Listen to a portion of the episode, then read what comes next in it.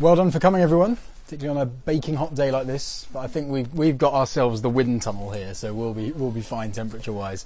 Um, I'm I I love teaching on this topic because I think it's well a couple of things. I think it's it's a, such an overlooked topic um, for a number of Western churches. I think it can be incredibly overlooked. I think for a number of Western churches, it can be almost I know, obsessed about in an unhelpful way. Kind of, you could end up with loads of charts of exactly what U.S. president is going to be around when Christ returns. But I think, for from my experience of my my church background, and I, would imagine a, a number of us here, it may be that this is a topic which feels like it's not always spoken about much, or that it's a bit confusing.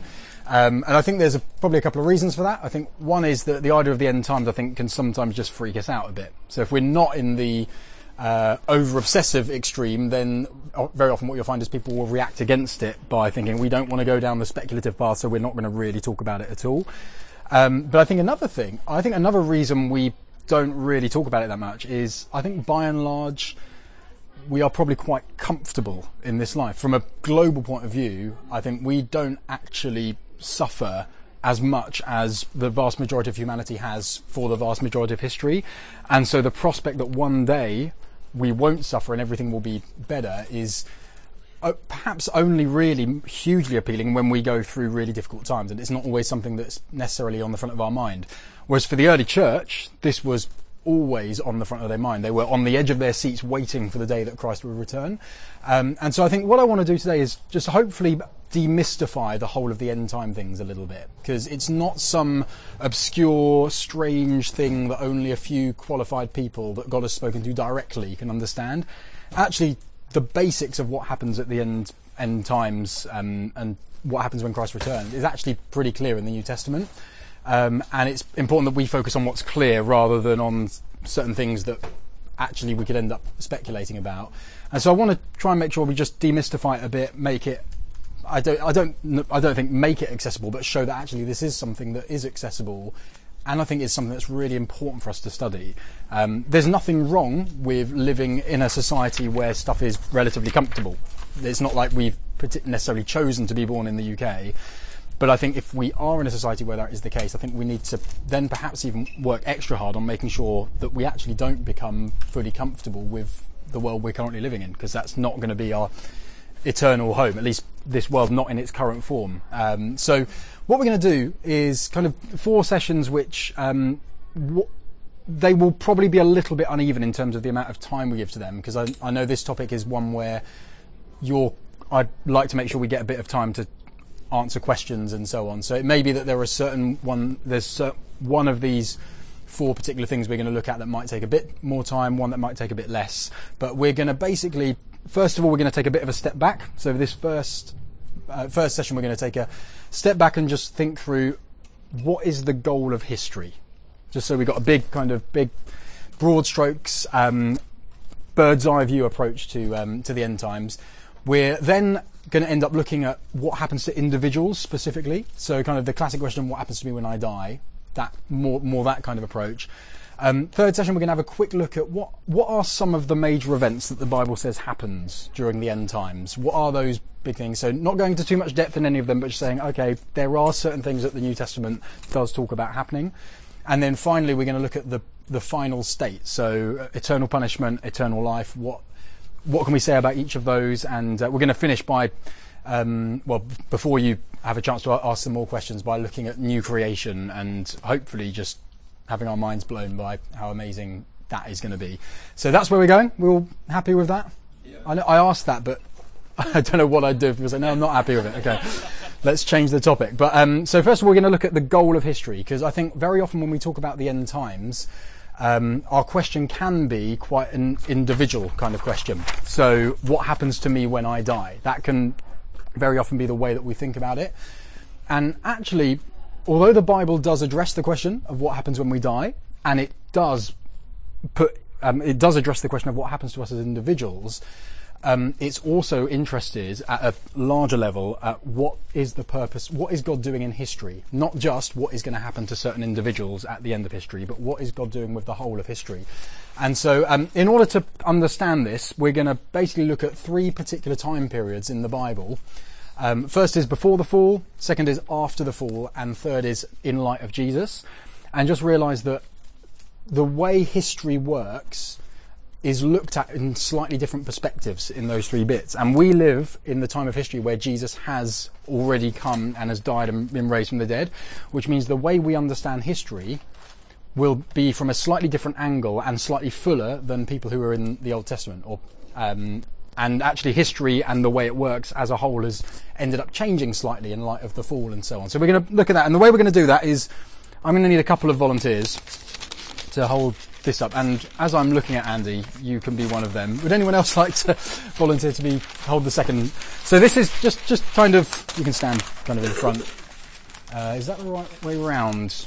Left to right. Let's do it the other way around, just so that people get their timeline in the. Uh, that's right. So this is just, a, I suppose, a simple illustration to show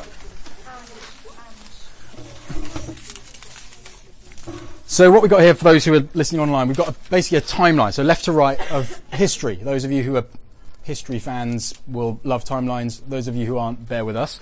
Um, so kind of beginning towards the end of history. Now, the first um, the first period that we're going to look at in terms of thinking about how we're meant to look at history is before the fall. So after creation, um, God created this universe in order to dwell by his presence in his creation. He created it, you might say he created it as a temple, which is a place where God is meant to dwell with his presence. And that he created human beings and said to them, I want you to be fruitful, multiply, fill the whole, um, whole of this cosmos, the whole of this world, and by human beings being created in his image, spreading the kingdom of God, so to speak, all the way to the ends of the earth, eventually the whole world is filled with the glory of God. And so you've got a very kind of linear chronology. You've got creation, but creation is not the end goal. What we've got is an end goal where creation basically comes to its climax, where the whole of creation is filled with the glory of God, um, and that that's kind of that's the way things were set up. What unfortunately happens is with the fall, you get history ends up being cut into two. So with the fall, humanity. So at this point, I'm going to need to hold this. Oh yeah, you can probably manage that. So if you can try and hold it so it still meets in the middle.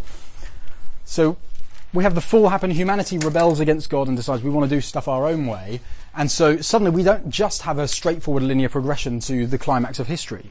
The climax of history is still God's intention, but we have a problem to solve in the meantime, or God has a problem to solve, which is that death, sin, decay have entered the world. And so what happens is, for most of the Old Testament, the way you would um, read the Old Testament and think about history is we have the current age, which is the age that, I suppose, for all intents and purposes, we would think that we live in, and then the age to come. And what happens is there's a decisive break where at some, as far as the Old Testament is concerned, at some point in the future, God is going to come and judge the world. He's going to restore all things. He's going to punish the wicked, reward the righteous, and he is going to restore creation. And the dead will be raised from the dead, and there will be everlasting life, everlasting happiness in a brand new recreated world. So that's how you would look at history if you were looking at it from the point of view of God's people in the Old Testament. We are living in this age, the age, um, the current age, and we are waiting for God to break in, to judge the nations, and to restore his people, and then we will live in the age to come. So that's second period, if you're looking at it from the Old Testament point of view. Now, that is still true, but what happens is when Jesus comes along, is that we get a bit of a zoom into here. So this break moment, which is often referred to as the day of the Lord, where God comes to judge the world, in light of Jesus has actually already begun. Because Jesus came and in his cross, in his death and resurrection, this age, new creation, the age to come, has actually already begun. But that happens in the middle of the current age. So what you what you get with Jesus coming along is suddenly you get an overlap of the ages. And so if this point here, that, um, where Andy's hand is, if this is the death and resurrection of Jesus, and this point here is Jesus' second coming, where the dead, are, um, the dead are judged, the dead are raised, new creation happens, and we finally get a fully new creation. We're actually living in this bit. And the way the New Testament speaks about this bit is to call it the end times.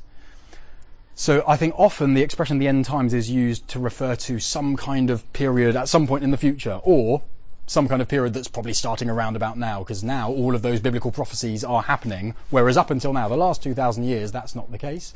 But actually, the New Testament teaching is that this period that we currently live in, the last 2,000 years, is the end times. It's the end times because as soon as Jesus' death and resurrection happened, the day of the Lord, so to speak, has already begun. And that will then climax when you get, I suppose, what you might call the second installment of the day of the Lord, when Christ returns, the dead are raised, and, um, and the universe is basically restored to what it should have been. Does that make sense? So we live in this current age, and that's really important as we go through the rest of the day to remember. The end times is not something that will happen. There are events within the end times that are still to happen, but we are currently living in that age. Make sense? Excellent. You guys can now sit down and give yourself a round of applause. Fantastic. So, let me just double check that I've not, with my notes flying around in the wind, kind of hidden them a bit.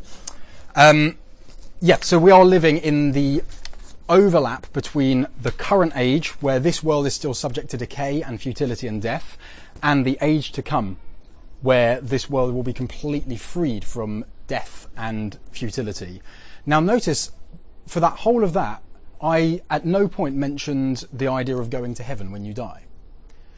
We will come on to that idea, but actually, the biblical hope isn't going to heaven when you die. The biblical hope is God restoring and recreating this universe whether or not that, whether that looks exactly like this world just rid of sin and death or whether it looks like something very different it's not about escaping from the world it's about the world and creation being completely restored and that's really important to understand as well so the bible does talk about the idea of going to heaven when you die but it doesn't present that, that as the end goal of history it presents that actually as something that happens before the end of history but we will get onto that in a bit um, does that make sense to everyone, yeah? All happy? So what I'd like us to do is kind of a bit of a group activity. Have you got your Bibles, or has everyone got access to a Bible?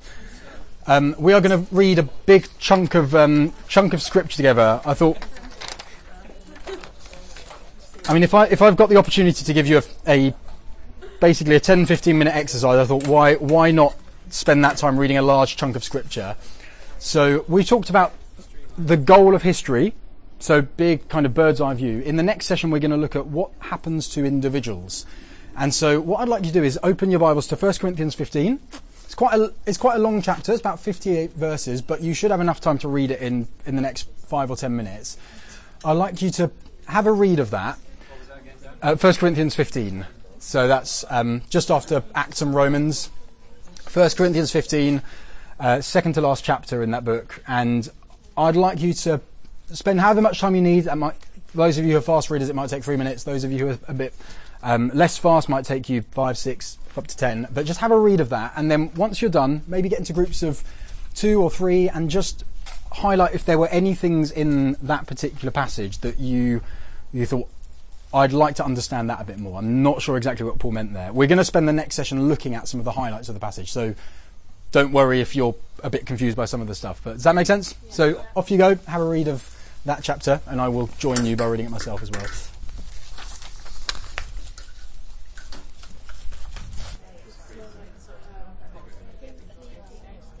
Okay, should we gather back together? So that I, am sure that will have th- thrown up a whole a whole bunch of questions. It's probably it's probably one of Paul's mo- well, one of Paul's longest chapters, but one of his most dense and some of the argumentation can feel a little bit like, oh, what's he doing there? But um, what we're going to do in hold those. If you have questions and you're like, oh, I'm not sure what to make of that, hold those. And if they don't get answered through us, kind of looking through the major highlights of this passage, then we'll have a bit of Q and A um, after after I finish speaking, and we can uh, um, see if we can answer those questions. Um, what we're going to do for the next, um, I'd say, 10, 15 minutes is have a look at. We looked at the what you might call cosmic eschatology, which, oh, by the way, eschatology, I haven't haven't noticed. Eschatology is the technical word that people use to refer to study of the end times, um, because you have to have a complicated word because it sounds it makes it sound more clever. Uh, end time, based study of the end times, and so we've looked at the kind of cosmic side. We're now going to look at the personal side, and that's part of what Paul, the the guy who wrote this particular letter, is um, talking about in this chapter. And so before we look at um, that particular chapter together, um, what is our hope as Christians, as individual Christians? Now, if you ask most people on the street, if you say, if you were to ask a Christian, what's your what's your hope? Uh, they might say something like, oh, it's to it's to go to heaven when you die, and they say, oh, it's to avoid going to hell when you die and going to heaven. And there's part to that which is true, but the problem with that is the ultimate hope that we have in the New Testament isn't actually going to be with Jesus when you die. It's actually something that happens after that. So you heard the phrase life after death. The New Testament focuses more on, this is confusing, life after life after death. In other words, it's not, it is interested in what happens when you die, but it's actually more interested in what happens after you've died. So after you've died, Christ will return at some point in the future, and those who have died will be raised from the dead. That's what it's far more interested in. And so, but there are a few references to what happens when when you die, which we'll we'll talk about. Maybe another way of putting it, which is a bit less confusing than saying life after life after death, and when you read it, it looks like a typo. Um, in fact, there, uh, there's a guy who wrote a book called Surprised by Hope, and he wanted to call it Life After Life After Death, and the editors thought it was a typo. So he said, let's just scrap that title and we'll go for Surprised by Hope. Um, another way of phrasing it is God is going to do for us, believers, what he did for Jesus when he raised him from the dead. So what happened to Jesus is going to happen to us. That's the New Testament pattern of what happens to um, believers at the at the end of time. So if we take this chapter, so I think 1 Corinthians 15, a dense chapter, but I think the most the most in-depth, detailed chapter on what happens to individual Christians when Christ returns.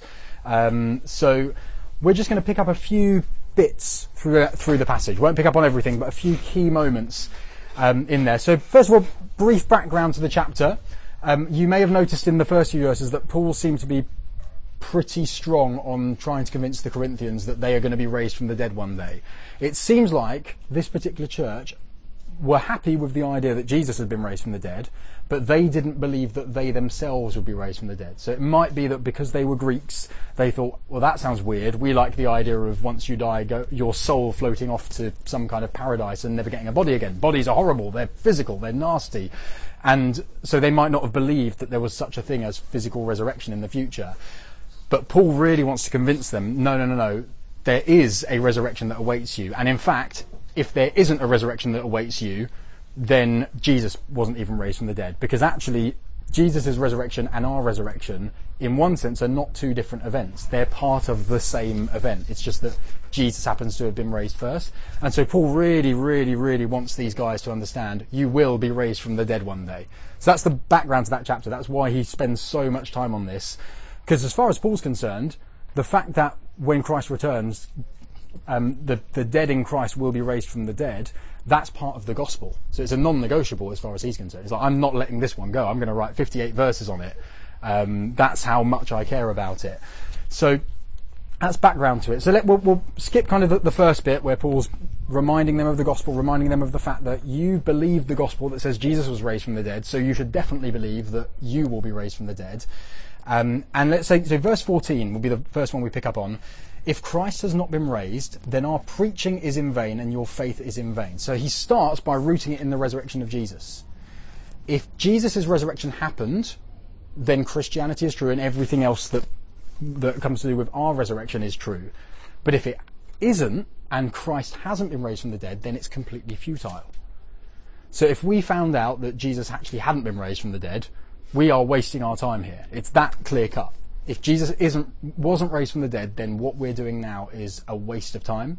It's a little bit like um, you know when at Easter the Cadbury's cream egg bring out their big, like large size ones. Yeah, you get like you get the, the Easter egg size version. And I, I bought one of those once and broke it open and was horrified to find out that it's not actually a giant Cadbury's cream egg. It's an empty shell that is a yeah. You feel, there we go. I'm sure others of you have had it. Like it's not a large version of the small ones, which are amazing, by the way. That's kind of that's kind of a, a pale and stupid illustration of what happens to Christianity if you remove the resurrection. It's it's futile. It's empty. It's like oh, look at the size. Of, oh wait, it's completely empty. And Paul is really really keen. He's basically saying, you know what? If Jesus hasn't been raised, then we might as well just go back home and pack it all up. That's because Jesus' resurrection is the first event of the end times. If that hadn't happened, then there's no hope for the future. So he's really, really keen on making sure that they're clear that it's not just, uh, he's, he's clear, clear, keen on making sure that they know that Jesus was raised from the dead, but he's also keen on making sure that they realize that Jesus being raised from the dead was not just a nice thing that happened to him, but is central to what is going to happen to us as well. Which we find out a little bit more if we fast forward a bit and go to verses 20 to 23. But in, in fact, Christ has been raised from the dead, the first fruits of those who have fallen asleep. For as by a man came death, by a man has also come about the resurrection of the dead. For as in Adam all die, so also in Christ shall all be made alive, but each in his own order. Christ the firstfruits, then at his coming those who belong to Christ. So Christ has been raised from the dead. It's great, he, that has happened. But that is what's called the firstfruits of those who have fallen asleep. What Paul means by that is, has anyone heard of the idea of firstfruits before? Yeah? No? So if you're a farmer and you plant you plant a load of crops, the first bits, the first crops to actually grow are called the first fruits. And what those crops show is that there's more to come. In other words, it's the first instalment of more that's going to come. It's a little bit, I suppose, if you're if you're paying paying someone in instalments, that first bit you might want to call that the first fruits. It's a guarantee, it's a or the deposit. It's a guarantee of the fact that there's more that's going to come. And Paul's saying Christ's resurrection is the first bit of the harvest of everyone. So in that sense, Jesus' resurrection and our future resurrection, like I said, are not two fundamentally separate events.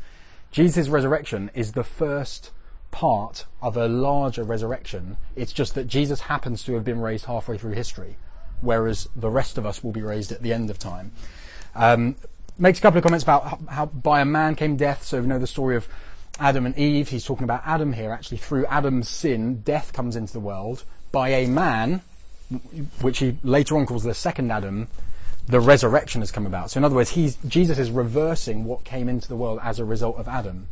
As in Adam, all die. So all human beings are fundamentally in Adam unless they belong to Christ. So all die. So also in Christ shall all be made alive. So what that means is those who are in Christ shall be made alive. So just in the same way as those who are in Adam all die, which we are still subject physically to, to death, in Christ all shall be made alive. So those of us who are believers, who have been baptized into Christ, have put our faith in Christ, we belong to Christ, we know that we shall be made alive on that, on, on that last day. But each in his own order, Christ the first fruit, so he comes first, and then when he returns at his coming, those who belong to him. So there's one thing you want to remember about those, those two verses. Christ's resurrection and our resurrection are not two completely separate events. They're part of the same event. So in the Old Testament, you would look at the future and look at the day where God could come to judge the world, and you would talk about the resurrection of the dead. You can still do that. There, we are, we're talking here about the resurrection, the general resurrection of the dead. It's just that Jesus' resurrection is the first part of that, and also it guarantees that the rest of us are going to follow. So we will participate in that when he returns. Make sense? Yeah. Yeah? Okay, let's move on a little bit. So bearing in mind the end, the end goal is resurrection here. It's not um, some kind of disembodied um, immortality. So, just as an aside, before we move on, maybe the Bible does speak about what happens when you die. So, we've been talking about what happens when Christ returns, but the vast majority of Christians throughout history will have died before Christ returns. The Bible does talk about the idea of being away from the body and with the Lord when you die. So the idea is that actually when you die, your soul or the spirit or what, what the immaterial part of you, the thing that I suppose that makes up your personality, um, goes to be with Christ, whilst your body is in the grave or um, or is oh, now I forgot my words, or gets cremated, or, or, or, whatever. Your body decays, your soul goes to be with Christ. But that's not the end goal. The end goal is when your soul is reunited to your as we'll see in a second, fully glorified body on the day of resurrection, and that's when that's when the end comes at that point. Um, but that that being said, dying and going to be with Jesus is something that is to be desired. So even though that's not the ultimate hope of Christians, the ultimate hope is resurrection, eternal life on a recreated physical earth with Christ. Going to be with Jesus when you die is better than not being with Jesus, um, or better than being than, than being alive at the moment. Paul says, I would prefer to be away from the body and with the Lord. The only reason that I want to stay here right now is so that I can serve you as a church. If I didn't want to do that, I, you know, I'd far prefer to be away from the body and with the Lord. But even Paul knows that that's not the ultimate destiny of Christians. So moving on to talk about um, what does it look like when you're raised. So verses, kind of picked a verses 35. So someone will ask, how are the dead raised? With what body, what kind of body do they come? Now Paul replies, you foolish person here. The reason is it's a hypothetical, stupid question. It's not someone who's genuinely curious thinking, I wonder what the dead, dead look like. This is Paul imagining that the Corinthians would say, "Oh, seriously, what? How are the dead going to be raised? What are they going to look like?" So he's trying to just putting them in their place right at the start, and explains to them, "You know what? Just because you've got a rotting corpse in the grave doesn't mean God can't bring new life to that corpse. Actually, take a seed. If you plant a seed, what you plant is in continuity with what comes out, but it's not the same thing." there's a difference between the plant that grows and the seed that's planted, but it comes out of the seed. So it's not a completely different thing, but at the same time, it's not identical. So he's basically saying, look, just because you've got a rotting corpse in the grave doesn't mean that you've got a zombie that's going to come out of the tomb. It's a bit like a seed. You're going to, you're going to have something that comes, that is going to be somehow made from the stuff that that body was made of, but is going to be different in nature, is going to be glorified, is going to be um, glorious, is going to be what we'll talk about in a second, spiritual rather than natural. So verses um, 42 to 44, so it is with the resurrection of the dead. What is sown, so he's talking about the image of the seed again, is perishable. What is raised is imperishable. It's sown in dishonor, it's raised in glory. It's sown, de- so, sown every time is a kind of metaphor for death in this case. It's sown in weakness, it's raised in power. It's sown a natural body, it's raised a spiritual body. In other words, you've got a contrast between the current body that we live in, which is perishable. We all die. At some point, we will all die and we will all get sick and ill at various times in our lives. That's perishable. We will be raised on that final day in imperishable bodies, bodies that are not prone to decay or sickness or death anymore. We live in a natural body. We will be raised in a spiritual body. Now, just to home in on this a little bit, this isn't a physical body and then a non physical body. When Paul talks about spiritual and natural, what he means here is a natural body is a body that is animated by just the natural human human life. So this what you might call the, the soul. It's a body that is kind of, I suppose, you could say, is appropriate for being animated by that natural human soul. Whereas the body that we're waiting for is a body that is animated by and fitted to be animated by God's Holy Spirit in completely in us. So we have the Holy Spirit dwelling in us, but we will be given bodies where that it's almost like that, those are the bodies that actually are completely appropriate to be animated by God's Spirit. A little bit like I suppose a weak a weak illustration would be like a diesel car and a petrol car. If you say I've got a diesel car, you don't mean that your car's literally made out of diesel. You mean that it runs on diesel and it's a car that is fitting for that particular kind of petrol if you, uh, if you, well, that kind of fuel. If you've got a petrol car, it's a car that is m- not made from petrol. It's a car that is fitting for that particular kind of fuel. I think it's the same kind of idea with natural versus spiritual. We now have a natural body, a body that is animated by our soul, um, but we will have a spiritual body, a body that is fitting for and animated by the God's Holy Spirit.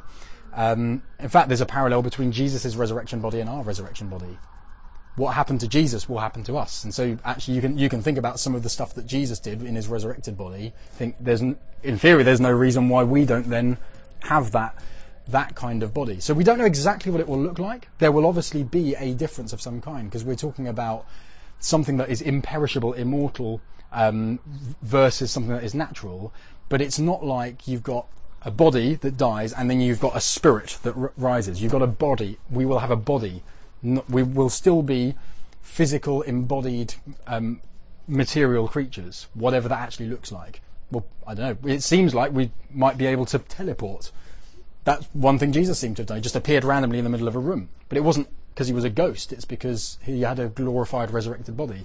Maybe that was just something Jesus did once, um, but maybe that is something that we'll be able to do. Again, that's speculation, but there's a parallel between what happened to Jesus when he was raised and what will happen to us and all of this happens, if you read the last few verses of this chapter, but I've mentioned this already, this all happens at Christ's return.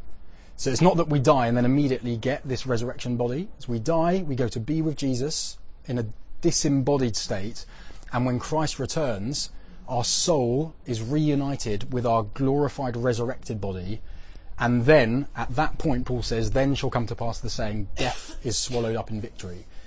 And I, I, mean, imagine living in a world where a thousand years in, you're thinking, yeah, what was that thing called death again? I can kind of remember this idea that people stopped existing, but that doesn't compute in my mind.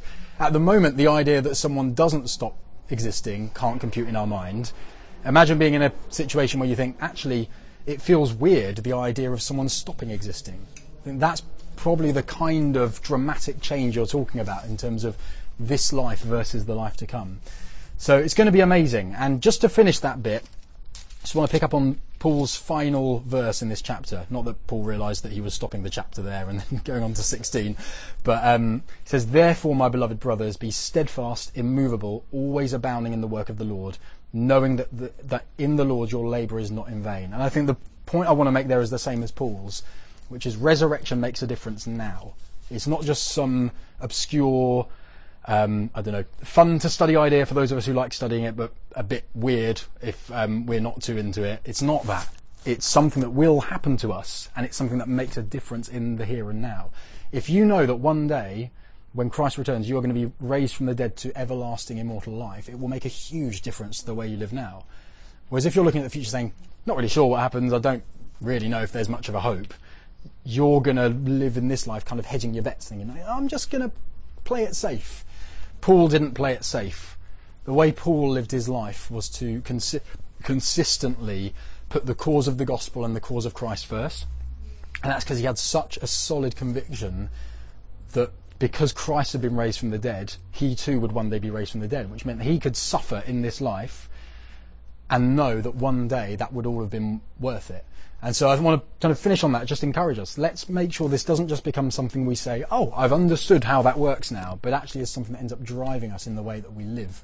Um, in a way that means we can live sacrificially, serving one another. That means that we can live sacrificially in terms of preaching the gospel. And if, uh, for some of us, it may mean moving to countries actually in the future where you think, I would not have chosen to move here, but actually I want to do this. And I know that one day all of the stuff that I would have lost from moving away from the UK will be repaid in a hundredfold times more in the fact that I'm going to live in a resurrected body with Jesus, with my God. So let's make sure it makes a difference now in our lives. And um, we'll stop there on this chapter. We could spend weeks on, on it with all of the details.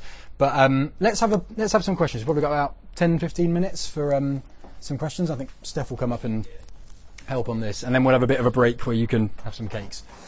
Any questions on? I, having said we can stop with that chapter, that doesn't mean you're not allowed to ask questions on that. Just means I'll stop going through my notes on it. Any? Yeah. Um, so when people say that they, some people have like visions after they mm. die, or they have like near-death experiences, and they say they see heaven and hell, or um, like in Revelation where he see, he has all these visions. So do you think that is just a, a, vision, or do you think that because it's kind of outside time and space, that it is happening now as well as something that will happen in the hmm. future? you know what I mean? Interesting. The the outside time and space thing is an interesting one because I I, I, I don't think that's necessarily the way things work in the sense of how we experience it. So I'm, I'm not sure that when we die, we suddenly stop experiencing time, space, or, or of that. it doesn't seem to be the way the New Testament articulates it, at least.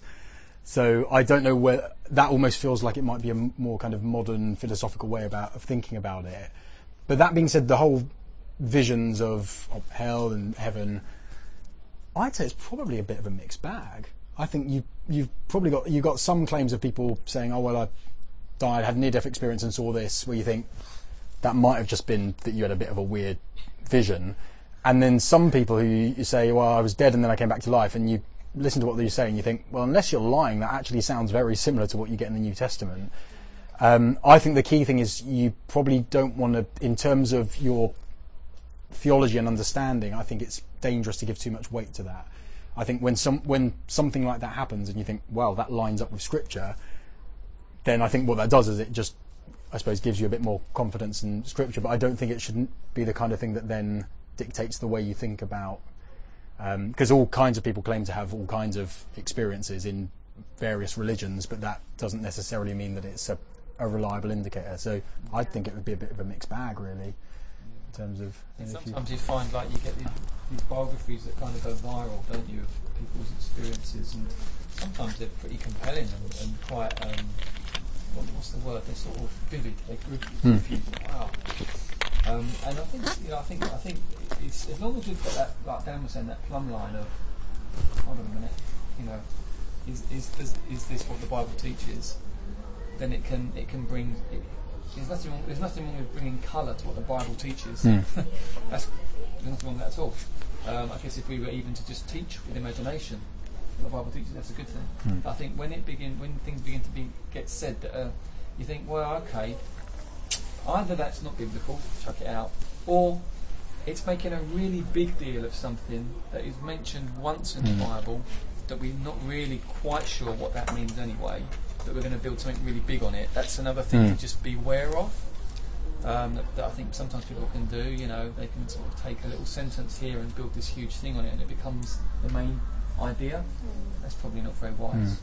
Um, but yeah, in terms of the time and space thing, it's an interesting one because I do Mm. think God's outside of time and outside of space, Mm. but He actually always deals with us Yeah. in time and space. That's like, like Dan was saying. That's actually the way that God chooses to relate to us. So we're probably better off sticking on on those Mm. I mean, I wonder whether there will be a sense of I don't know, like even like when Jesus returns in, in the New Age, whether there will be a sense of progression still. Mm. You know, it's an interesting one, isn't it? We don't Mm. know, but um, Mm. I wonder. because it, it will still be creation in that sense. So it's it's not like we suddenly join the rank of God.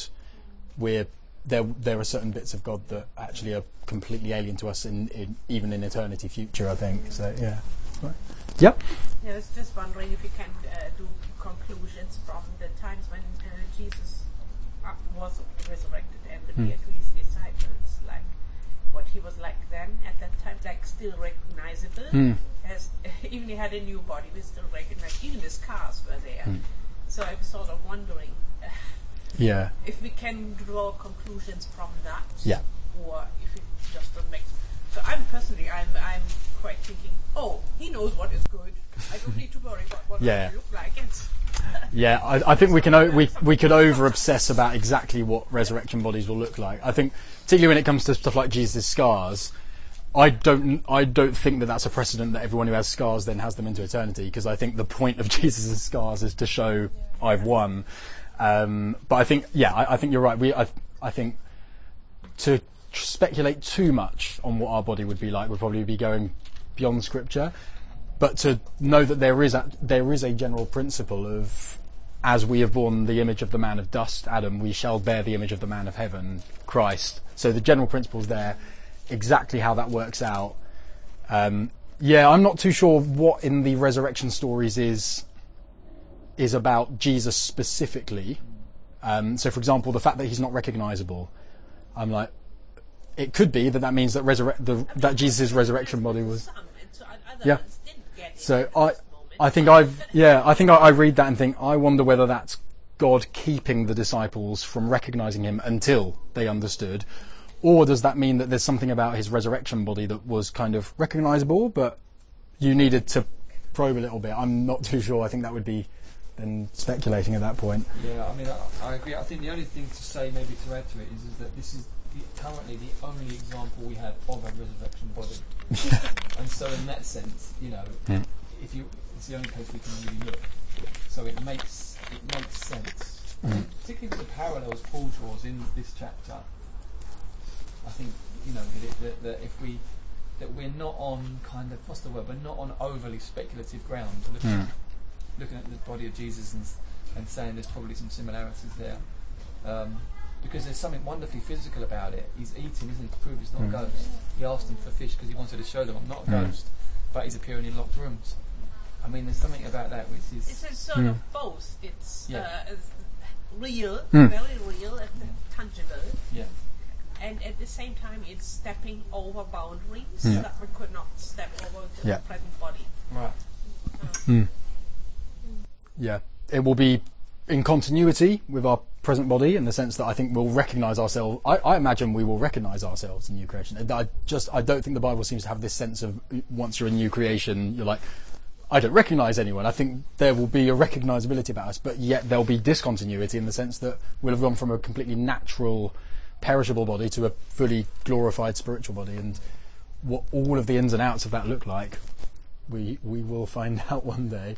But yeah, we've got a precedent there with with Jesus. Um, is that a question, Andy, or you? Oh, yeah. I was just going to say it's interesting that there's no mention of Satan in this passage. I, Hmm. I wonder whether there's sort of um, more of an emphasis of death being our greatest sort of enemy or the greatest Hmm. problem. Um, but again, I know that can be taken out of context because we're just looking at something very specific. Yeah. But I just wonder whether there's any significance to that, whether like, putting the emphasis on death and saying well, we need to get rid of death. Yeah. Um, Well, I think here in, in this case, I suppose it's the that that is the main enemy if we're talking about resurrection, Yeah. because resurrection is the reversal or the defeat of death.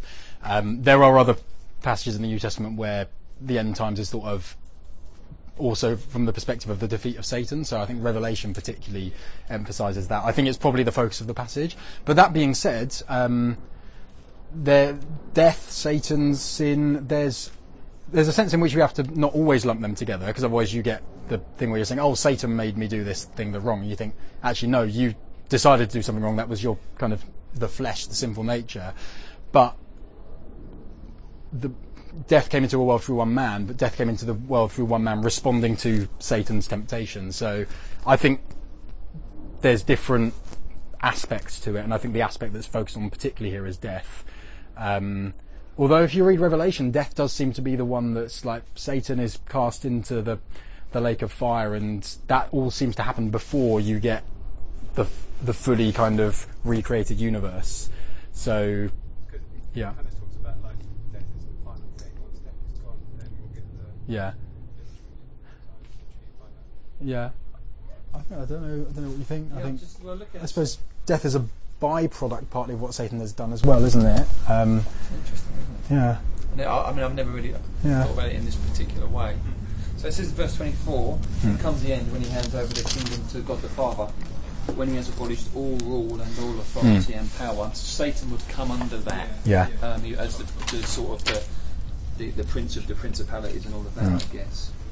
But he must reign until he has put all his enemies under his feet. The last enemy will, that will be abolished is death. Yeah, it's Hmm. a fascinating one because obviously in Revelation, death is like the sentence, isn't it, for Satan Yeah. and for Satan's and for the false prophet and for the beast and for the unbelievers. Death is death. The second death is the sentence. Um, almost, almost death seems to play a slightly different role in Revelation than it does in this chapter. If that makes sense. Here, Yeah. is being presented as an as an outright enemy to be abolished. There, it's being presented as a means through which God punishes His enemies. Um, but what what that means for what God will do with death once everyone's been cast into death is a fascinating, Mm, yeah. a fascinating one that I've never not really uh, before this moment thought about. Hmm. Good question. Yeah, reflect on it. Um, let's. We'll have some more time for Q and A um, at the end. Let's. What I think we'll do, just in terms of time to have it, we'll, we'll have, I'll just spend ten minutes talking about something quickly, and then we'll have a break, and then we'll do the f- final session. I think hopefully that will allow us a bit more time at the end to do Q and A.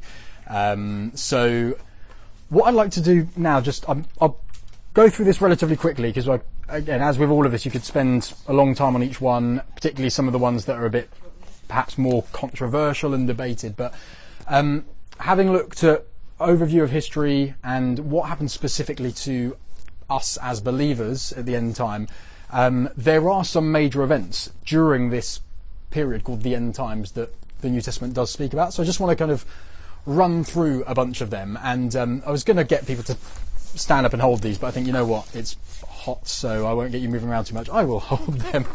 Um, so these are just, I suppose, some clear events that happen during this time period. I will go through some of these very quickly, some of them a little bit more slowly because Some of them will be well known to you, some of them will be a bit less well known. Jesus' resurrection, really important, that is the first event of the end times, the first event where new creation has broken into the old order of things. So that is when the end times begins. So just to reiterate that. What I've then, what we've then got, hopefully these are in order, um, is something called the Great Tribulation. Anyone heard of that expression before? Yeah. So, so it comes from a passage in Revelation seven where it talks about the believers from the nations being glorified, waving palm branches before God's throne, and the angel says they've come out of the Great Tribulation. Now, a great deal of speculation has gone into, oh, what is this Great Tribulation?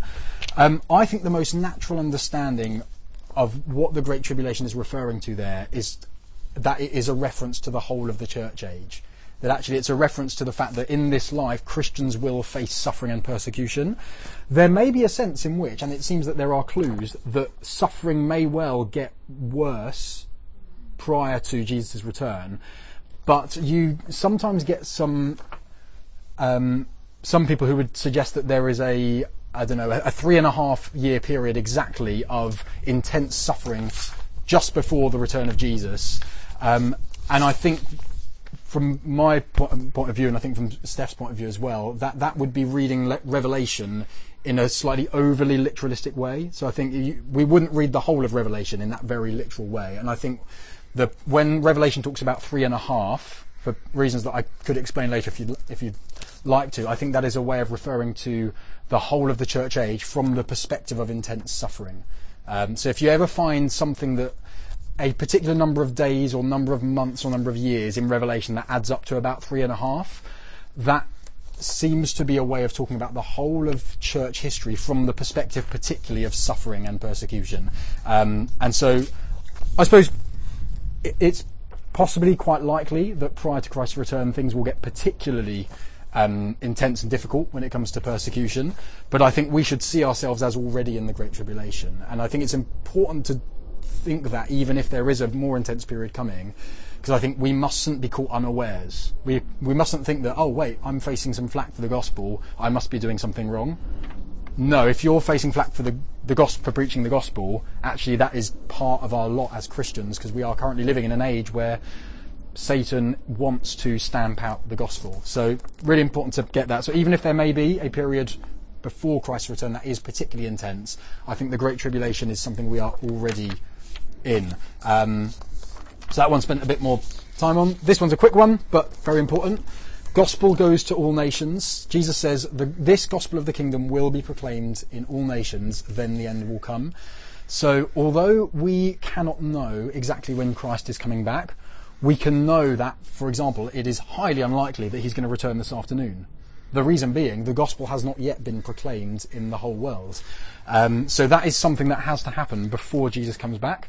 And something by the same token should, it, it may be that as some of you hear that, you think, I want to get on with getting that mission done. I think there's, I think there are probably more people than we necessarily give credit for who actually have a sense of, I want to go somewhere where Jesus has never been named before. There are still thousands of people groups all around the world where you, you mention the word gospel or Jesus and they just think, never even heard of that. What are you on about? And so if that's something that you find yourself, your heart racing a bit when you hear the idea of unreached people groups or nations that have never heard the gospel, then please do chat to Steph or to Rich or just think how, how can we make sure that this dream that God, this desire that God has put in your heart doesn't just become something that gets brushed under the carpet? Because it's part of actually the the idea of um, there's a sense in which by going and preaching the gospel to unreached people groups, we are you might so to speak say we are anticipating Christ's return. We are actually we're looking forward to that day and saying I I, I want to bring that to as soon as possible. I want to hastening the, hastening the day. Yeah, that's it. That's the word I was looking for.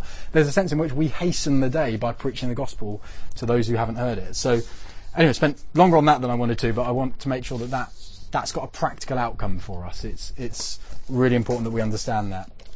Jesus' second coming, we've mentioned that again. Christ returns from heaven, and um, when he returns from heaven, that will be the point where suddenly all eyes will see him, and we then get the resurrection of the dead. So as he returns, that is the moment where the dead are raised. And um, although in 1 Corinthians 15 the emphasis was on Christians, from other passages in the New Testament, particularly John, I think John 5 or 6, um, there all people shall be raised, whether believers or unbelievers. Believers will be raised to eternal glory, and unbelievers will then be raised to um, eternal loss. And so that happens at the return of Jesus. When you then get something called everyone, anyone heard this word, the rapture? Yeah, it's not a dinosaur. That's a raptor. The rapture is um, the idea that when Christ returns, those who are in Christ who have been raised from the dead, or those who were actually believers and alive at the time of Christ's return, they obviously aren't raised, but they're transformed. They then join him in the sky, um, and that's called the rapture. So when Christ returns, it's almost like Christ comes down and believers go up to meet him, and presumably, it, it, presumably they may then come back down to earth with him. There's a there's a it seems like in the Roman times, what would often happen is when a when a conqueror would come to back back to his home city, people would go out to greet him and then would come back into the city with him. So it may well be that what's going on there is we go meet Jesus in the air as he returns as the conquering king, and that we then come down back to earth with him as he then will start final judgment, inaugurating his his or starting his final reign. Um, just to mention, the rapture sometimes, again, as as with the Great Tribulation, can sometimes um, be thought of as a secret thing that happens before the end. So it's almost. Um, anyone heard of the Left Behind series of books? Yeah, so it's this idea that you have a, a secret rapture kind of in advance of the end, where the church suddenly disappears, they've been raptured, and then a few years later, Christ actually returns with the church and to, to return to the world. Um, it, the, the thing with that is it, as far as I can see, it, race, it rests on a quite shaky interpretation of a few isolated verses in the New Testament. And so I think the general understanding of the New Testament seems to be that when Christ returns, everyone is going to see it. It's not a secret thing that happens in advance. Um, and I think that's that might be something you might, if, if you've got some questions or you think, wait a minute, I've always been brought up to believe that there was a, such a thing as a secret rapture. We could chat a little bit further. We can grab grab Steph and um, chat a bit further because I realise that from some church traditions you might come from where that is just kind of taught as standard. Um, and I, actually, the church tradition in France that I came out of that was very, very a very popular view. But I think it biblically it's actually quite a difficult one to justify. So the rapture from what I can see biblically and from what um, Steph would see as well, is something that happens publicly at the end of time when Christ returns. The church stays in this world all the way to the point where Christ returns, rather than escaping from it a little bit before the end. We then have the millennium, from one controversial thing to another. Anyone heard of the millennium? And not, yeah, not, not, not the fact that it was the year 2000. Um, the millennium, again, so this is a, it's a passage in Revelation 20, um, six verses in, in, Revelation 20, which talk about the idea of Satan being cast into a pit and bound for a thousand years, and that during that time, um, John has a vision of um, dead Christians coming back to life and reigning with Christ for a thousand years before the rest of the dead are raised. Now, this is called the millennium by people, and I'll just highlight quickly three different interpretations of that, um, and then explain how I process it in terms of thinking through, oh, which one's right? How does it make a difference?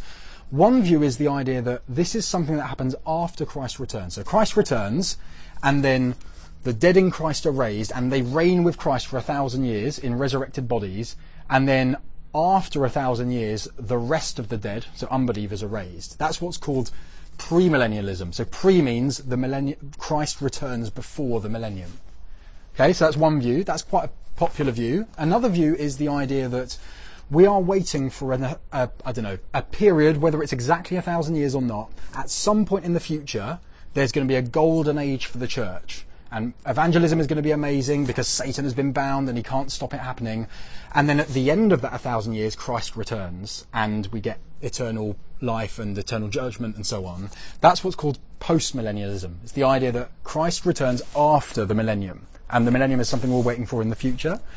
Another view, which I think is probably the majority view of the um, kind of church background that I grew up in, and that a number of you would have if you were, have been part of Newfrontiers, is what's called amillennialism, which is that view is the idea that Satan being bound is actually something that happened at the cross, and that the A 1,000 years is a way of representing the whole of church history, not from the perspective of suffering this time, but from the perspective of the fact that we're expecting fruit.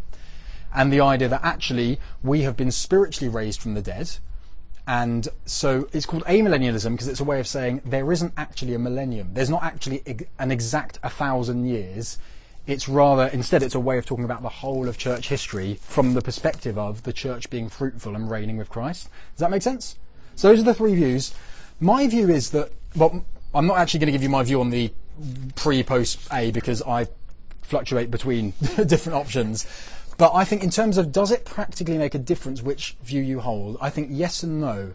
I think if you build the whole of your life around th- which particular view of the millennium you hold, it can make a, quite a dramatic difference. So if you build the whole of your life around this idea that Christ is going to return one day and then afterwards we will reign for a thousand years on earth, I think what that can sometimes, that will give you a slightly different approach to life than if you think at some point in the future we're going to get in a thousand year period of golden age for the church. Because if you think that we're not currently in the golden age of the church and we're waiting for it, it might lead to passivity in evangelism. However, if you don't build the whole of your life around it and you think, actually, that's one passage in scripture, the main point of that passage is that the right, the righteous, those who are in Christ will be rewarded, whether that's talking about a literal millennium or talking about this present age, if you don't build the whole of your life around it, but also listen to other parts of Scripture which tell us we must preach the gospel, we will face opposition during this present age, we will see fruitfulness during this present age, I think the view you hold of the millennium doesn't necessarily make a huge difference to the way you live, provided it doesn't become the only thing that your understanding of the end times revolves around. Make sense? Okay, that's the controversial, difficult ones out of the way. And then finally, final judgment. So when Christ returns, dead are raised, all will be judged, believers and unbelievers. Um, and that is a it's a judgment where God knows what the outcome is. So it's not like you're in a, a court with a jury and a trial and everything. It's you're talking about the sovereign judge of the universe who knows the secrets of the hearts of men. On that day, no one will say to God, "You made the wrong decision." So those who are in Christ, because they are in Christ, who have been declared righteous in the present, will be judged and they will they will be judged in terms of what they've done during this life. There will be rewards and and loss and so on. But the fact that we have received the Spirit now in advance of that day tells us that on that final day the verdict will be you're in, you're righteous. And those who don't know Christ will be judged, and then we'll talk, we'll talk about eternal punishment in a second, which I'm not massively looking forward to. But um, that judge, but just to make the point, judgment is good news as well. It's bad news if you're on the wrong side of the judge, but it's good news both for, I suppose, as Christians, it's good news because we know what the verdict is going to be, even if it is actually still a terrifying day. I don't think we're going to be standing there kind of, I don't know, overconfident going, oh yeah, I know what the answer is going to be, it's all fine. We, I think it will be a scary day, even if we know what, what the outcome is. But it's also good news from the point of view of if we worshipped a God who did not actually bring judgment upon this earth, then we wouldn't be worshipping a just God. And actually, we worship a God who is going to wrong to right every single wrong that has happened throughout history, and that's partly what Judgment Day is about. It's not, in a sense, it's not just a kind of a line of people where you're saying you're in, you're out. What it is is God saying, as a righteous judge, I'm going to put right everything that has been done wrong throughout the whole of history. So it's good news. In fact, a lot of the Psalms talk about the trees clapping their hands because God is going to come and judge the earth. Um, but I think we often immediately think of judgment as a very negative thing. Um, and I think it is negative if you're on the wrong side of the judge, but it's also very positive from the point of view of us as believers, but also from the point of view of it's good news to have a God who is going to bring justice in the end. And then finally, the final event that would happen within, well, actually within the end times, this is kind of beyond the end times because we get new creation, which we'll talk about in a second. So that is quick overview of those final events. We're going to have a bit of a chance to do some Q and A um, at the end, so hold on to questions if you got them. But you have been sitting there for a long time and have done really well. So let's take a quick five minute break. Cakes. So, oh yeah, let's get. The, we've got some ice in the fridge actually. So, and then we'll come back and we'll do our final session on new creation. Okay, it's the, uh, the the final session of the end times. So um, yeah, here we go. Always got to do that joke at some point. Um, so we're going to look at um, the idea of hell and new creation, and there will be a, a bit of a, a, a quick group activity in the middle and a chance to ask questions at the end. But um, we're going to start with hell because um, I far prefer to finish on new creation.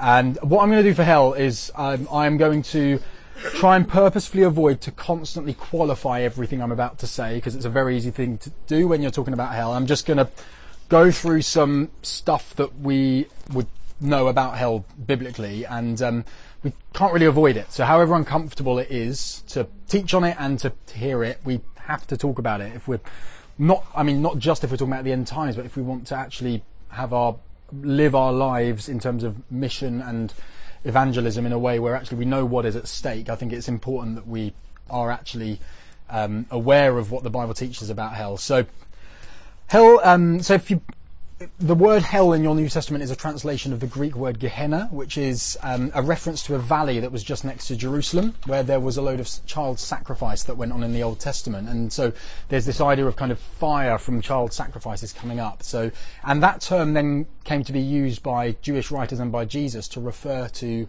um, the place of eternal punishment of the wicked. So it's not that it's literally the place just outside of Jerusalem, but it's an image of the place of eternal eternal punishment. And so Jesus uses it to refer to that particular place. And Revelation, so the book of Revelation tells us that hell was a place that was created as a place of punishment for the devil and his angels.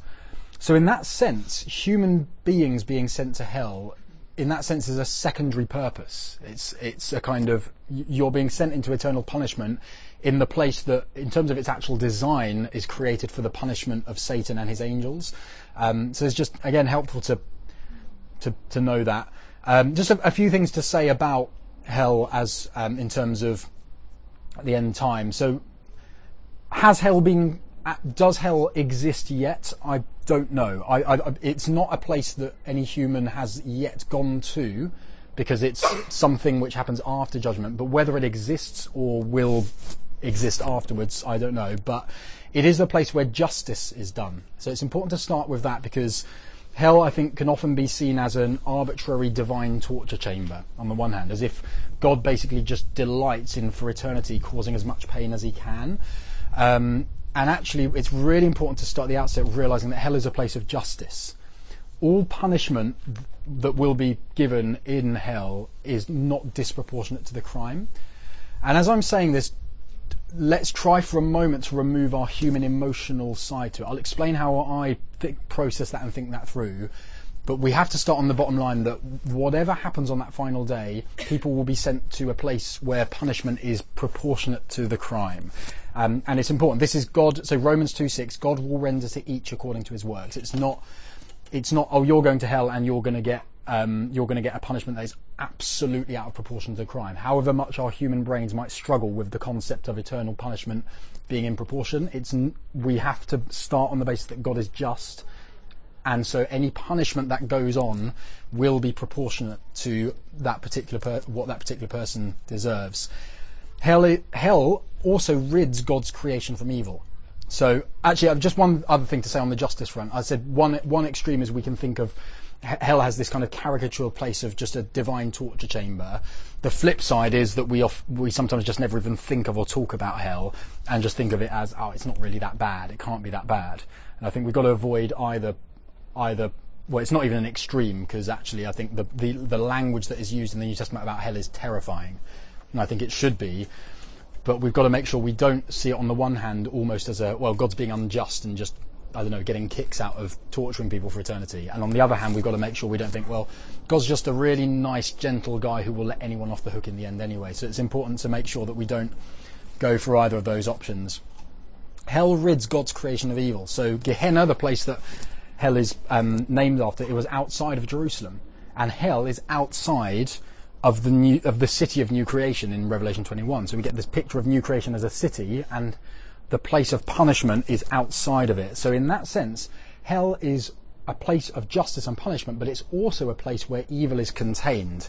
Evil is not allowed into God's good creation, and hell is a way is the way that God makes sure that it is kept outside of His good creation.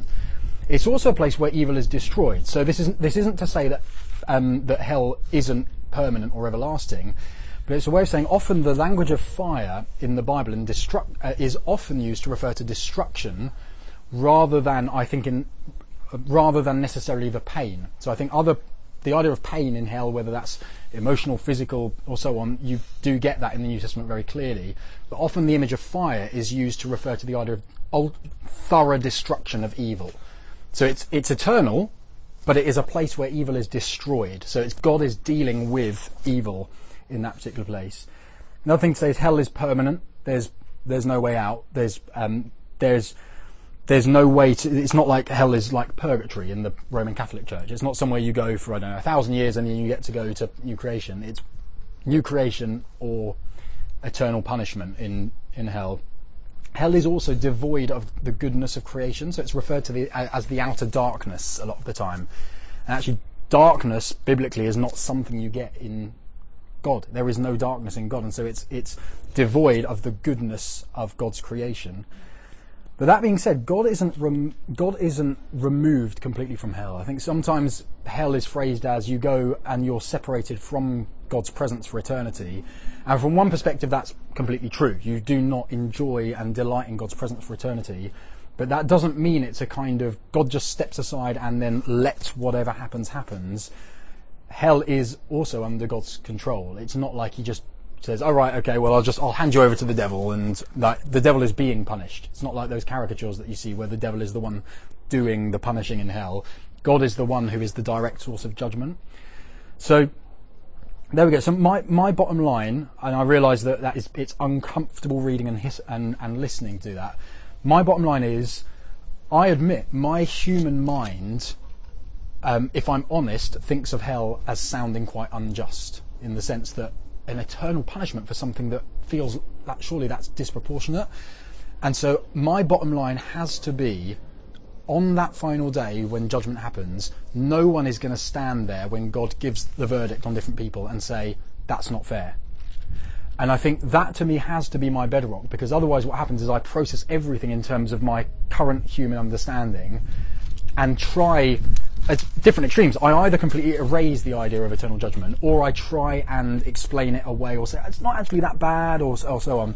But actually my bottom line in terms of dealing or at least processing it in terms of emotionally is well, the emotional side of I don't want anyone to go there has to be there. I think it should. I don't think any of us should hear about hell and say, oh, I really want people to go there.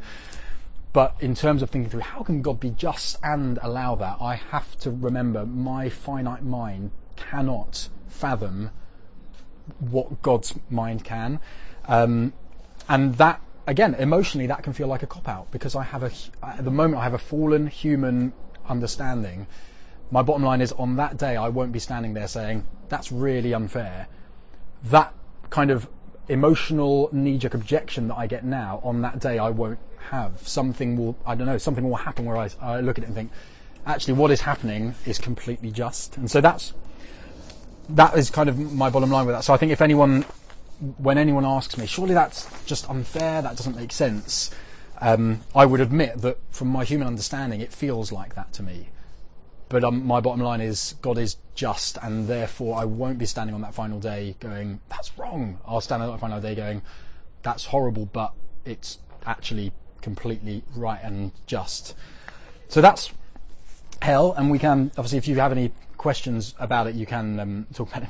Bex has just texted me a picture of Zoe with sunglasses on. That's a nice way of lightening the mood after that. Um, we're now going to talk about new creation, so um, which is a good a good thing to to end on. So hopefully you've got the message by now. So our eternal destiny is to live with God in a perfectly in a perfect creation with resurrection bodies. Okay, so although there is uh, something very desirable and actually desirable beyond this current life in dying and going be with, to be with Jesus, our end goal is to be resurrected from the dead and to live with God in a perfectly recreated universe. So, new creation will be what what the Garden of Eden would have become if humanity hadn't failed. So, new creation isn't a return back to Eden; it's a return to what it would have become if humanity had been faithful to God's commission and the ends of the earth had been filled with the glory of God, which kind of answers the. Has anyone heard the objection of how do we know that in new creation or in, in heaven, however it's phrased, that it's not just going to all happen again? That someone's going to sin a few, I don't know, years or millennia in, and we're just going to get the same problem again. And the reason we know that's not going to be the case is because it isn't a return to Eden. It's a return to what Eden would have become if humanity had actually crushed the head of the serpent and faithfully um, been fruitful, multiplied, um, and expanded the kingdom of God. So what I'd like to do is the way we're going to do this is if you want to. Um, I'm just going to kind of split into one, two, three, four, five, six, seven, seven different groups. So maybe groups of three or three or four. Um, can you four read Isaiah 25 verses six to nine? So uh, these will be quick passages to read, and just pick up some things about what these passages tell you about new creation. Um, Amos. So can you three have a look at Amos 9 verses 11 to 15? Um, can you you three, if you could have a look at Micah 4 verses 1 to 5. Um, and now I'm going to have to split you in slightly smaller groups. If you two could have a look at Zechariah 8 verses 1 to 8. Um, you two at the back, uh, if you could have a look at Romans 8, 18 to 25. And then you guys, if you could have a look at Revelation 21 verses 1 to 4, that would be brilliant. So just have a read of that, note down anything you learn about new creation, then we'll come back and we'll hear some feedback from you. Yeah, Amos 9 verses 11 to 15. Yep. You were Romans 8, 18 to 25. And um, if you read anything that doesn't sound like new creation, I might have got the passage wrong, but I think I've got them there.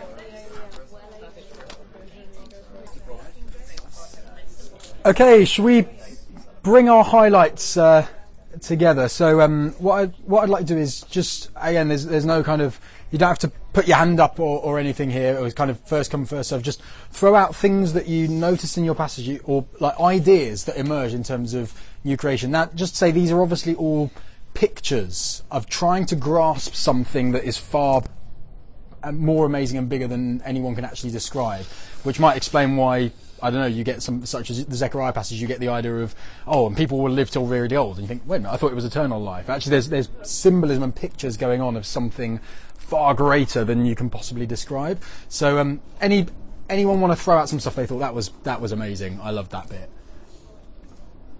And the brave for yourself, restoring. Yeah, yeah. So you had the um, the Amos one. Yeah, it's a passage about restoring in in that context, restoring stuff to, to Israel, but it also talks about um, the idea of the nations being gathered in. Restoration is a key thing actually in new creation. It's it's not a, oh flip plan B. We did a physical creation and now uh, it's all ruined. Let's just go down the the uh, I don't know caricature heart. Um, I don't know floating on on the clouds with a heart kind of thing. You know, God says, wait, I created a good creation. I'm going to restore restore forever forever what what has been lost. Excellent. Anything else? We get at the beginning of the bit in Isaiah um, a feast of rich food, Hmm. feast of well-aged wine, and then Yeah. again immediately after of rich food full of marrow, of well refined, uh, of aged wine, rather Yeah. well refined. So again, you've got the you, you've just got like things we've got now, Yeah. and that we love and we del- kind of delight in, Yeah. and it's powerful, Yeah, it's, it feels very real, doesn't it? It's it, it doesn't feel kind of otherworldly. There's a there's a sense in which you're reading it thinking, this this sounds amazing. The idea of having a feast with God. Um, I think that's yeah, that's that's important. I think this isn't. In, in in in one sense, this is something that we can't grasp in terms of what it actually looks like, but in another sense, we can.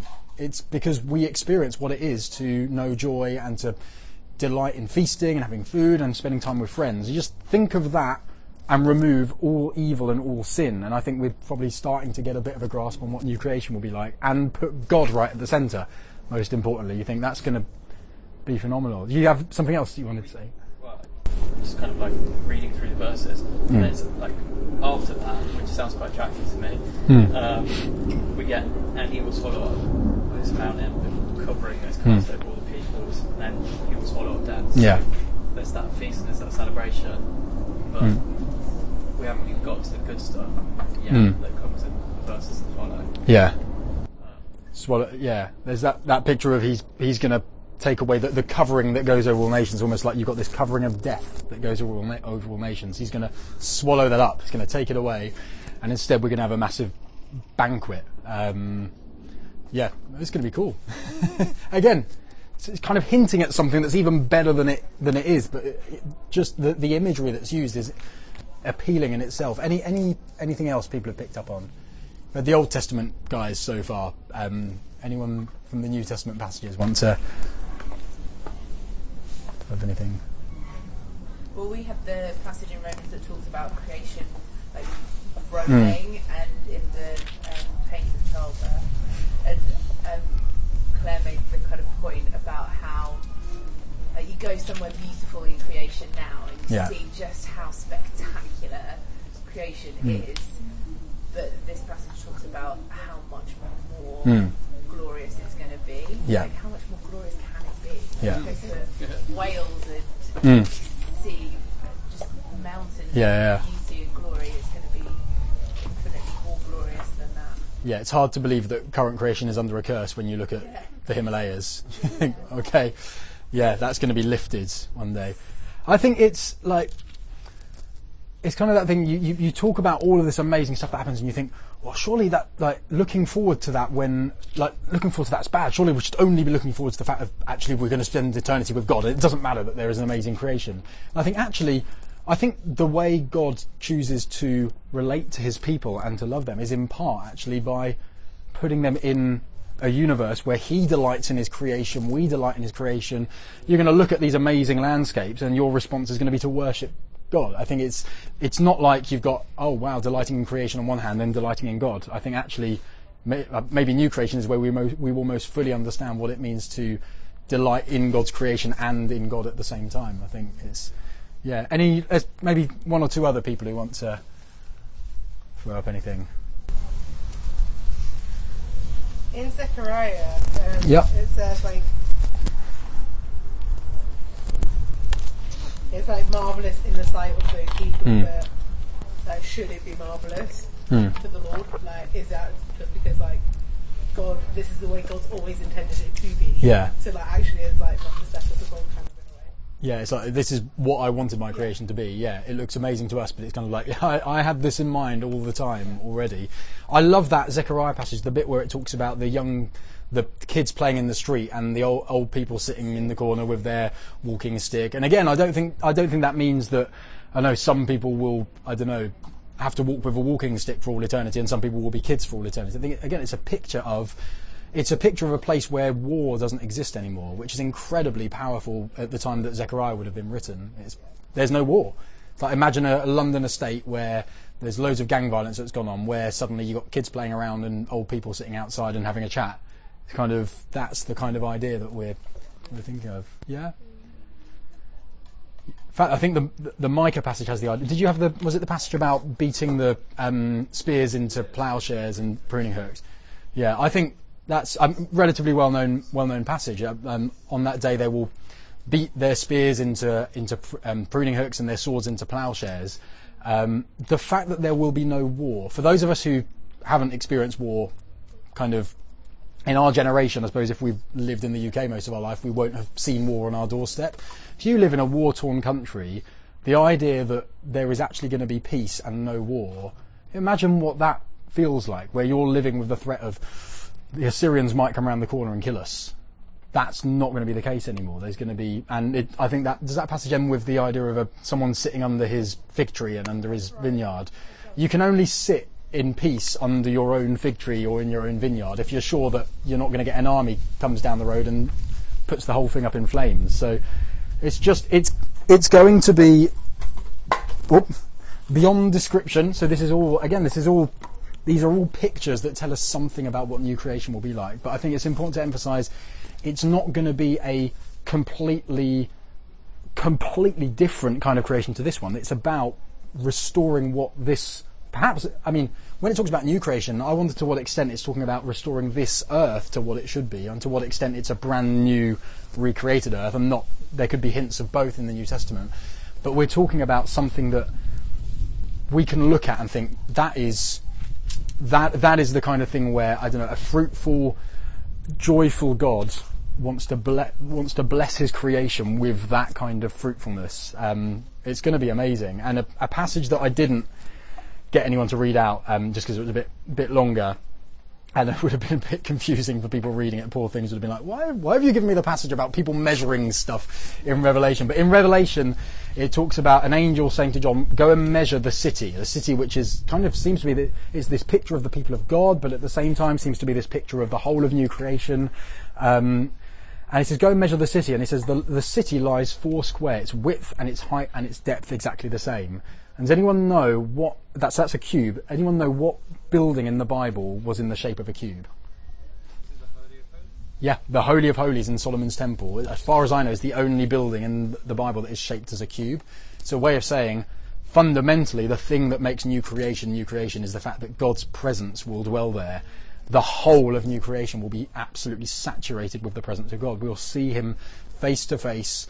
We'll see the risen, ascended Jesus, and um, we'll get to spend eternity with Him. He'll wipe away every tear from our eyes. I'm sure there'll be lots of tears of happiness but there will be no tears of sadness in uh, in new creation. So it's it's going to be amazing, and I think when you increasingly get what our hope is, it changes the way you live in the present.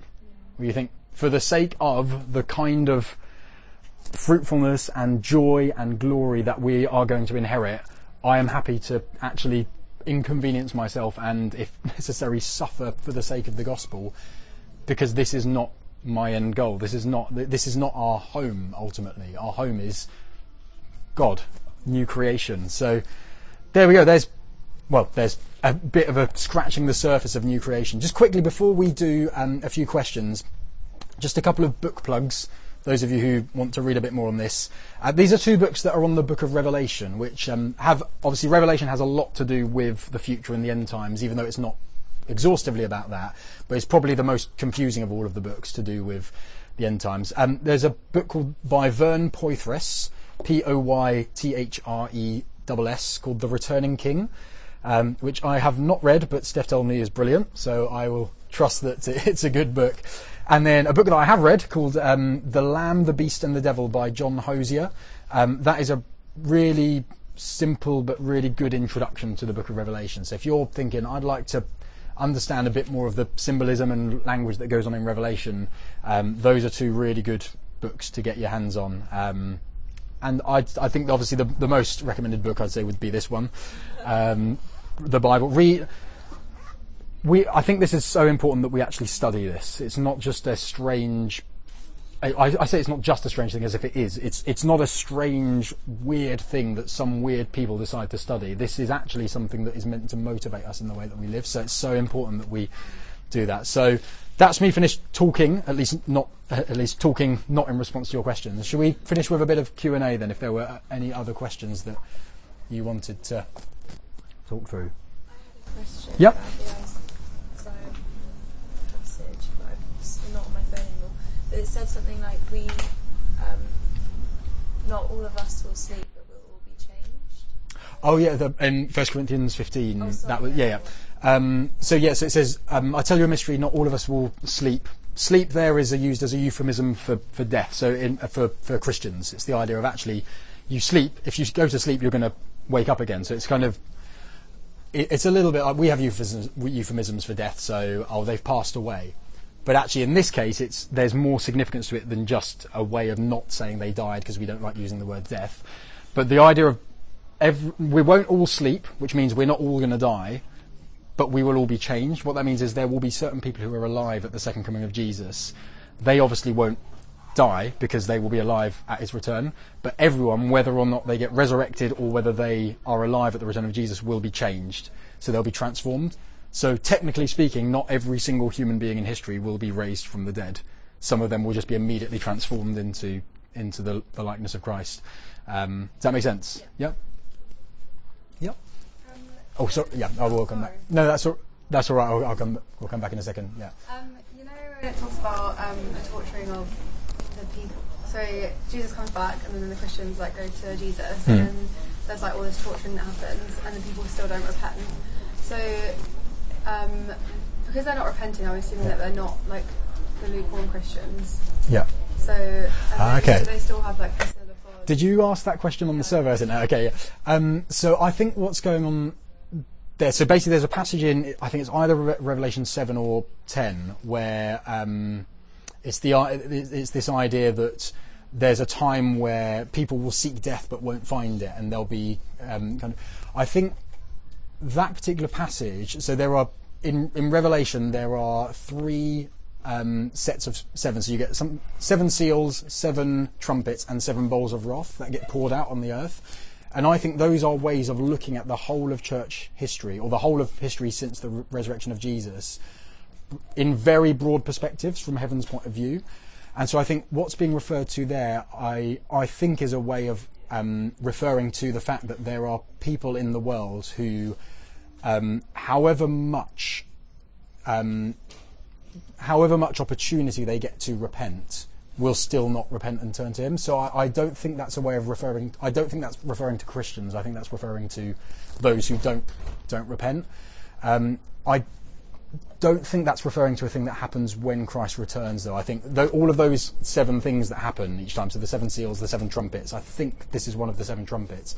Um, I think is a way of referring to stuff that happens before the return of Jesus. And so I think it's a broad brushstroke way of saying one of the things that happens, not necessarily at a specific time in history, but generally, is that people will be given opportunity after opportunity after opportunity to repent, but they still refuse to turn turn to God. Does that make sense? And so the imagery of the idea of they um, they'll seek death, but they still won't repent is almost I think a way of highlighting just how um, tenacious they are in refusing to repent. It's not a kind of oh we never knew. It's a we just do not want to turn to worship God. Does that make sense? I think just them that will go to hell, just the people that not repent even like to the end. Yeah. Still like people that do know about God, but they're not like fully like giving their life. Yeah, so I think it's a way of highlighting that. Well, it, it especially in the place in the in the situation of those people. But I think generally the the New Testament understanding is that, um, at least in general terms, that humanity is left without excuse. And I think that might be a slightly different way of looking at that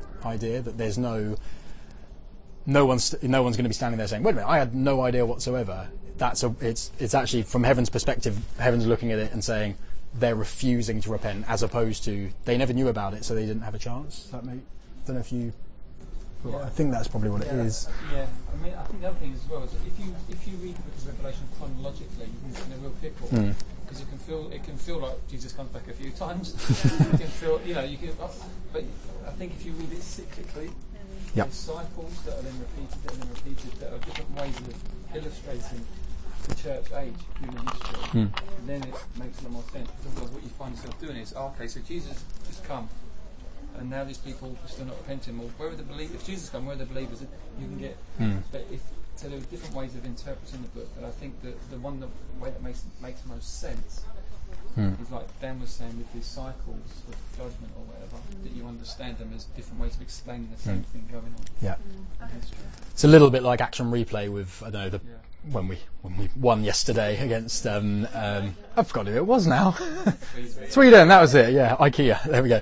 Um, where um, we um, you, you you score and you see the same goal from lots of different angles, and I think it's similar kind of thing that's going on. It's like uh, let's look at it from this particular perspective, this particular perspective, um, and yeah, I think that's what that's what that's talking about. I said IKEA. It's because there's so many IKEA jokes going on on Facebook now about beating the Swedes. Let's do. We're technically out of time. Let's do. Two, are we okay? Two more questions? Yeah. Okay. Let's go for. Oh, was you had, did have a question, didn't you? No. Okay. Andy, go for it. Uh, I think no, in the most in the most absolute sense of the term. So this was one thing that Christians were mocked for in the second century, because often what would happen is Romans would persecute them, and when they, if someone was killed for the sake of the gospel, they'd often burn them as a way because Christians believed in resurrection. So like, well, we'll burn you. How's your God going to raise that? And the second century Christians said, well, wait a minute, God can like, of course, God can raise us even if we've been burnt. So, no, in that sense, I don't think it does make any difference. Um, that being said, I think the assumption that cremation and burial are like it was almost kind of an unthought unthought process. I think does reveal something about the way we the way we think about the body and the importance of the body. So I, I don't think it really matters in the sense that like God can do what it can do can raise someone if they've been burnt to a crisp, if they've been eaten by an animal, or if they've been buried. But I think it's interesting that early Christians did tend to bury their dead rather than burn them, and burning was a very pagan thing, almost as a way of saying, "Look, ah, you can't be raised now." Um, but I don't think it's a. It's not like a. I mean, my grandparents were my well, my granddad was cremated. I like wouldn't be going, "Oh my goodness, he can't be raised now." I think that's just. But I think sometimes stuff we do has a certain amount of symbolism in it, um, which I think sometimes burial can have that symbolism, but I don't think it would be a reason that someone has to be buried. Yeah, know mean, what you let's face it, it's, Mm. just as hard to create a resurrection body out of a skeleton Yeah. Yeah, yeah, yeah. I mean, it's, you know, it's, Yep. you know, really not much Yeah. yeah. there? But I think it's an interesting point Mm. in terms of sometimes this thing can highlight our thoughtlessness Mm. More than actually the thing in and of itself. Yeah. So I Yeah, it's good that we're thinking Yeah. about it. There's a really helpful blog post on thinktheology.co.uk um, by a guy called Matt Hosier. If you just search for on that website Matt Hosier and then burial or cremation, um, which again he's not making the point that God can't raise people from there, but he's making that that specific point. He says I think it the fact that we default to cremation can reveal a bit of our the fact that we don't always think through the actually the importance of the body when it comes to the, the gospel, even though it's obviously yeah, a, a skeleton being raised and a, and a cremated person being raised is still just as difficult. But okay, let's have one final question. Uh, oh dear. Oh, you don't. Let's. You did ask a question earlier, so um, what? So I go for it. what I was, I just been reading something earlier with a friend yesterday, and what it is is everyone who says to me, "Lord, Lord," will enter the kingdom of heaven, but the one who does. Oh, is that it? Yeah. The one who does the will of my Father Hmm. who is in heaven. On that day, many will say to me, Lord, Lord, did we not prophesy in your name and cast out demons in your name and do many mighty works in your name? And then I will I declare to them, I never knew you, apart from your workers of lawlessness. Hmm. Um, so what I wanted to ask was, how do we know as Christians that you know we have a safe place, Hmm. heaven? That's a good question. We've got a tradition at Hot Topics of finishing with the hardest question of the lot, haven't we? Um, I think that's a, I think that, that passage is a scary one because I think what it shows is um, it's not it's not the stuff that people perceive externally that is that is necessarily the thing that counts. So you, I mean, that, how how on earth it works that people who aren't believers are able to do miracles in Christ's name and so on. But I think what that passage does reveal is, um, it's not the fact that they've cast out demons or that they've healed the sick that that gives them a place in heaven. It's the fact that they know God.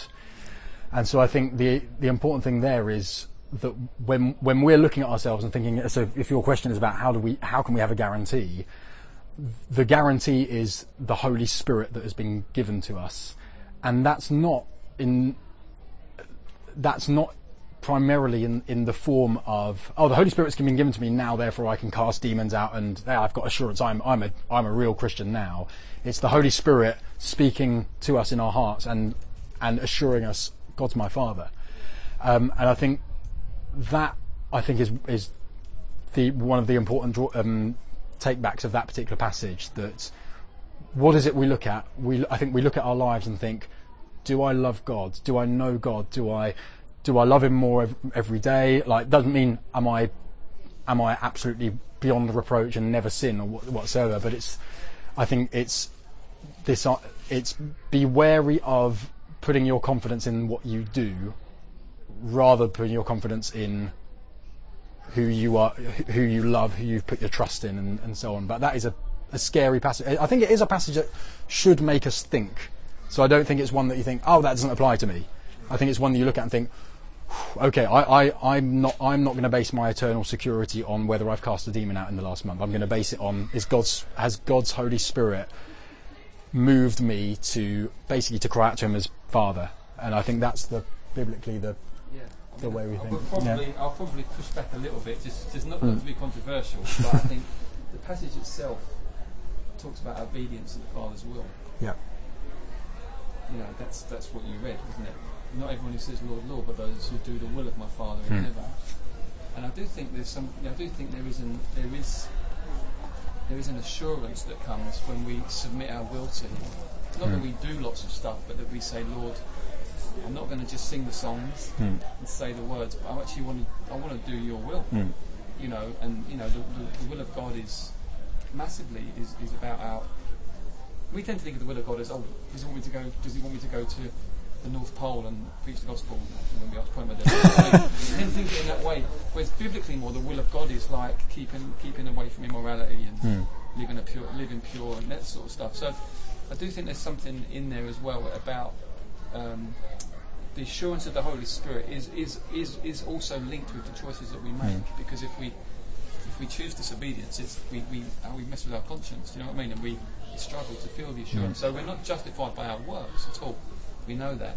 But something about that heart of obedience is a sign that we are, we are born again. The other interesting thing is that Jesus said, I didn't, He didn't say, You didn't know me. He says, I never knew you. Which is fascinating. It's fascinating. I never knew you. So one of the things I do is I just try to make one of my practices is Lord, I just want you to know everything that's going on. I don't want to hide anything from you. I don't want you ever to be able to say you didn't hmm. know me.